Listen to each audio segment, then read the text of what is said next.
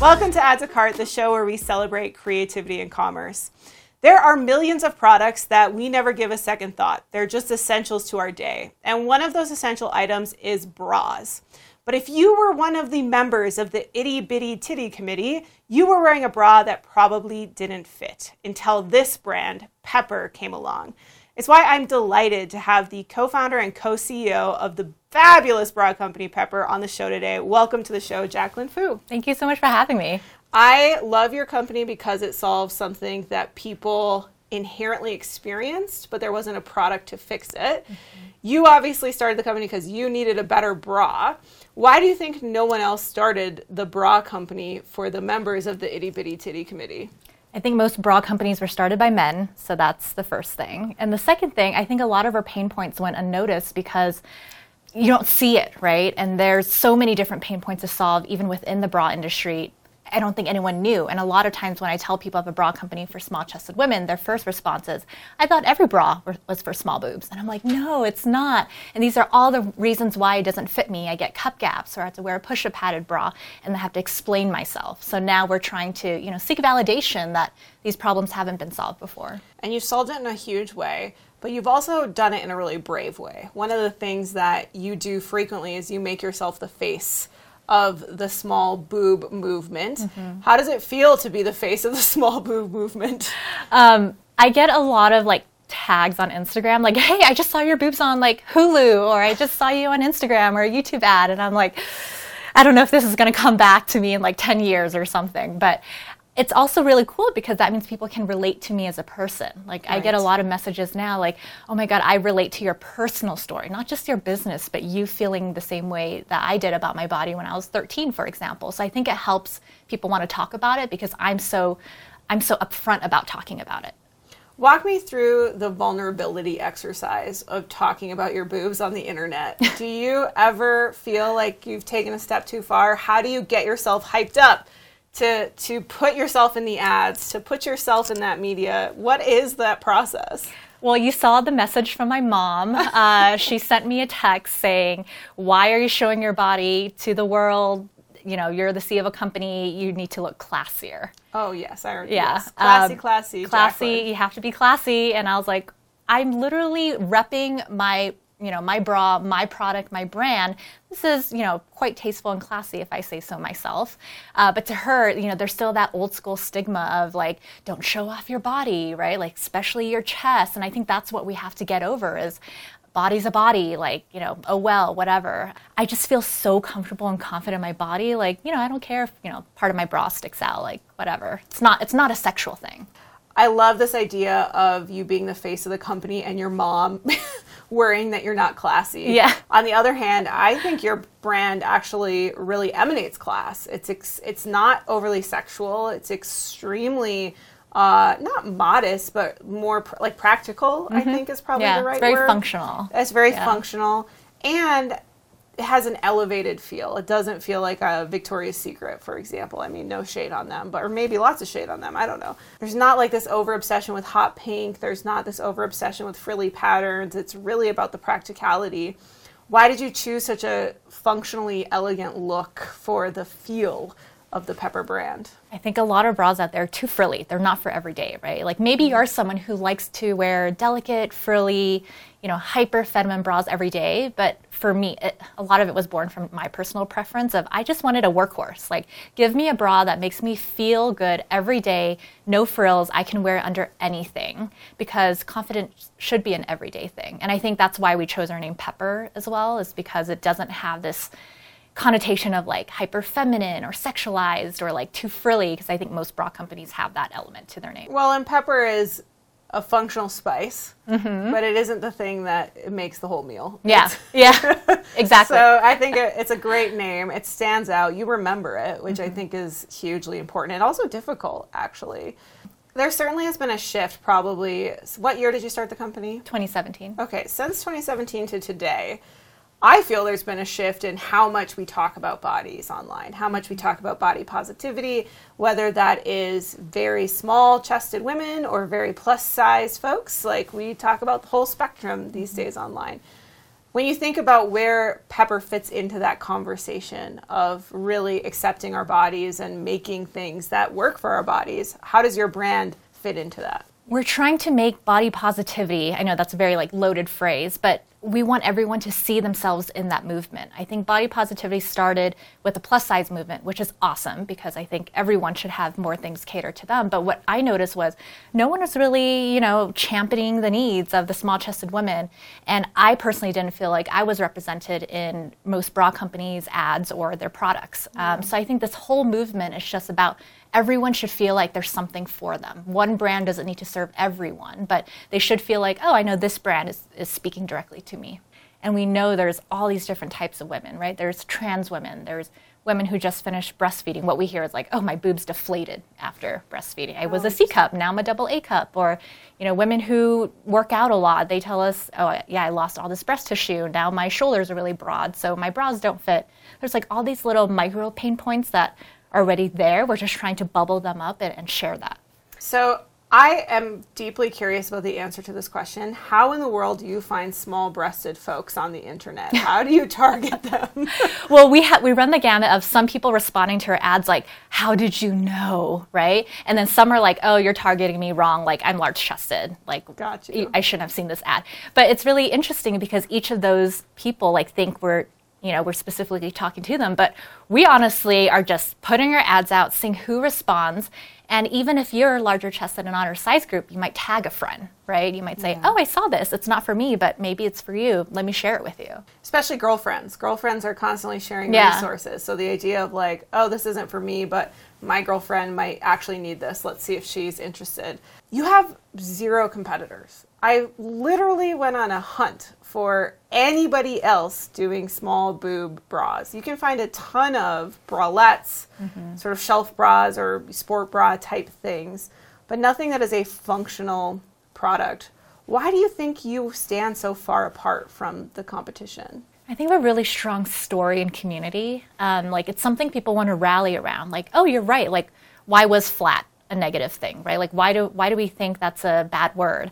Um, so we start seeding these ideas in our customers and and us trying to change these perceptions. And I think that's what sets us apart. Is we're not just making a bra, we're trying to change things and change how people feel about their bodies.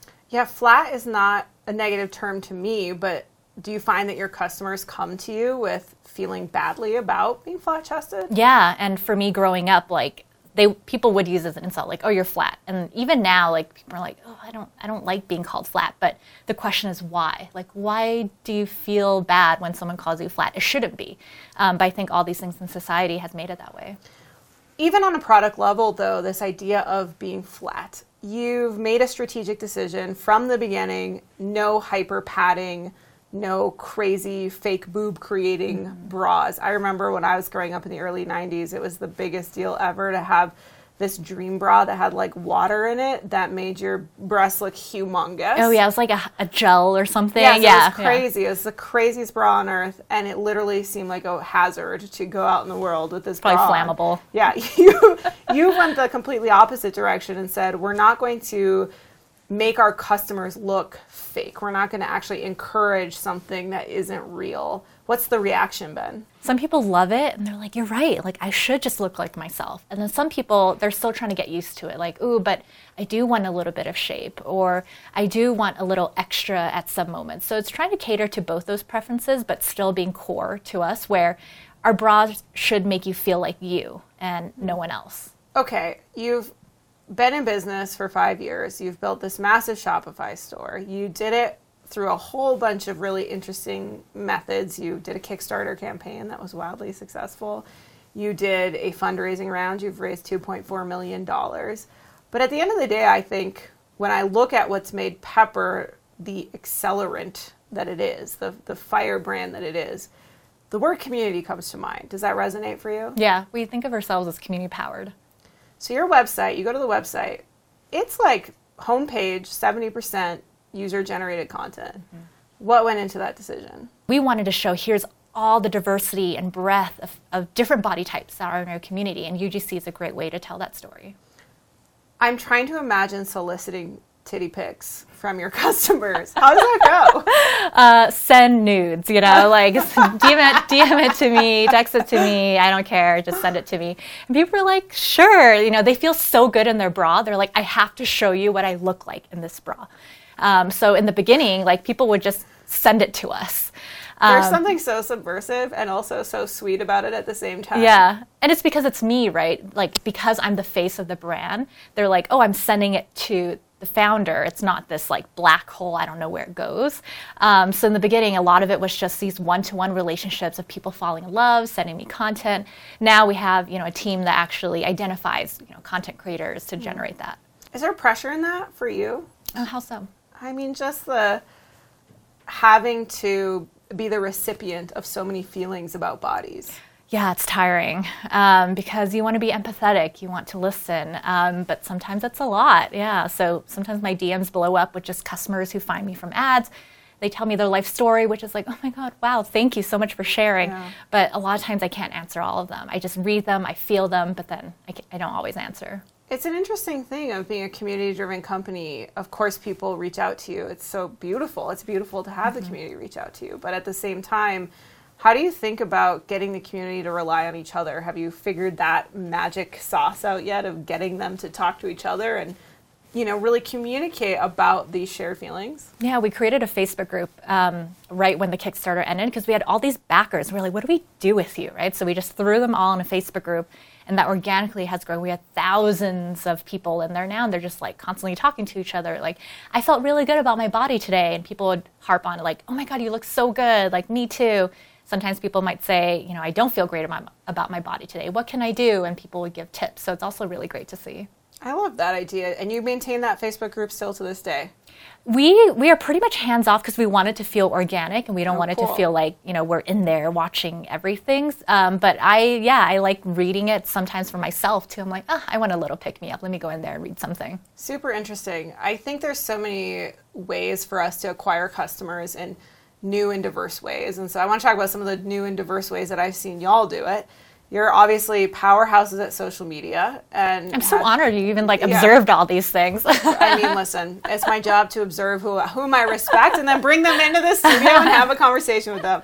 Uh, you're great at TikTok. I love your TikTok. But actually, the thing that I was most amazed by was you just recently purchased an ad on streaming TV. Mm-hmm. Did it work? oh my god, it it's I mean we are doing like Black Friday numbers every day Are you serious? since the TV ad went live. Yeah, Why do you which we made at Suna.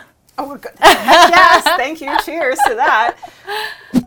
Bras don't fit small chested women. Okay, so why is it working so well? Do you think? Um, I think it's for all the reasons we've talked about. It's it's my personal story. We're showing very clear, like here's how, how bras look like on you know regular traditional bra companies, and here's what the Pepper bra looks like. And we do it side by side, so you can really see the before and after, and it clicks so easily. So that plus my emotional story, I think, really resonates with people. It's such a bold move to say, all right, maybe digital channels are exhausted. Let's try TV. It even feels maybe a little old school. What compelled the decision?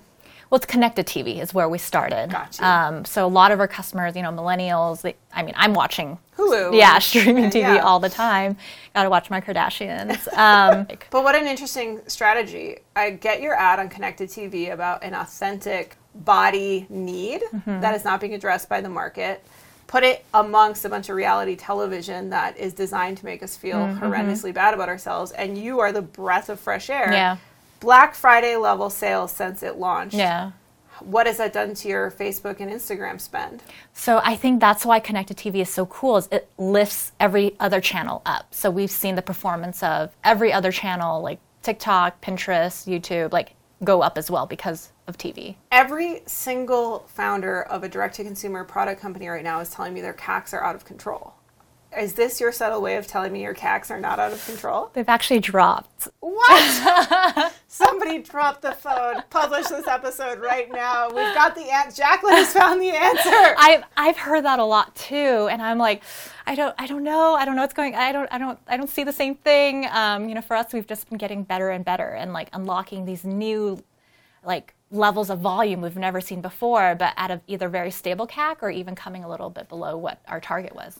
I my mind is blown. I mean, the idea that you've been able to manage customer acquisition costs in this market has absolutely changed my mind about maybe it is possible. I because I actually have been pontificating on this show that the That's a great end, word. Oh, thank you.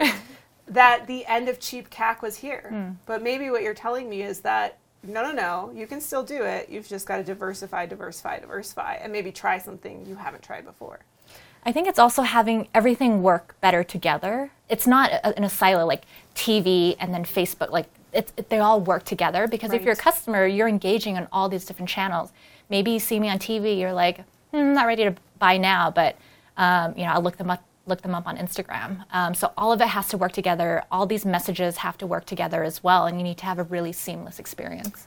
Thank you for being on our show. I hope you learned something today, not just about how to make amazing products and think through how your customers need you, but that you were inspired by Jaclyn's story. This is your chance to promote the brand. So if you look at that camera right over there, you can tell people where they can check out Pepper Bras. You can check out Pepper Bras at wearpepper.com. If you learned something from Jaclyn today or you just want to give her amazing brand Pepper some love, please give this video a thumbs up. And if you are building an e commerce store and you want to learn how you can accelerate your growth, you're going to want to subscribe to Add to Cart right now and catch the next episode. Thanks for watching and thanks for being here, Jaclyn. Thank you.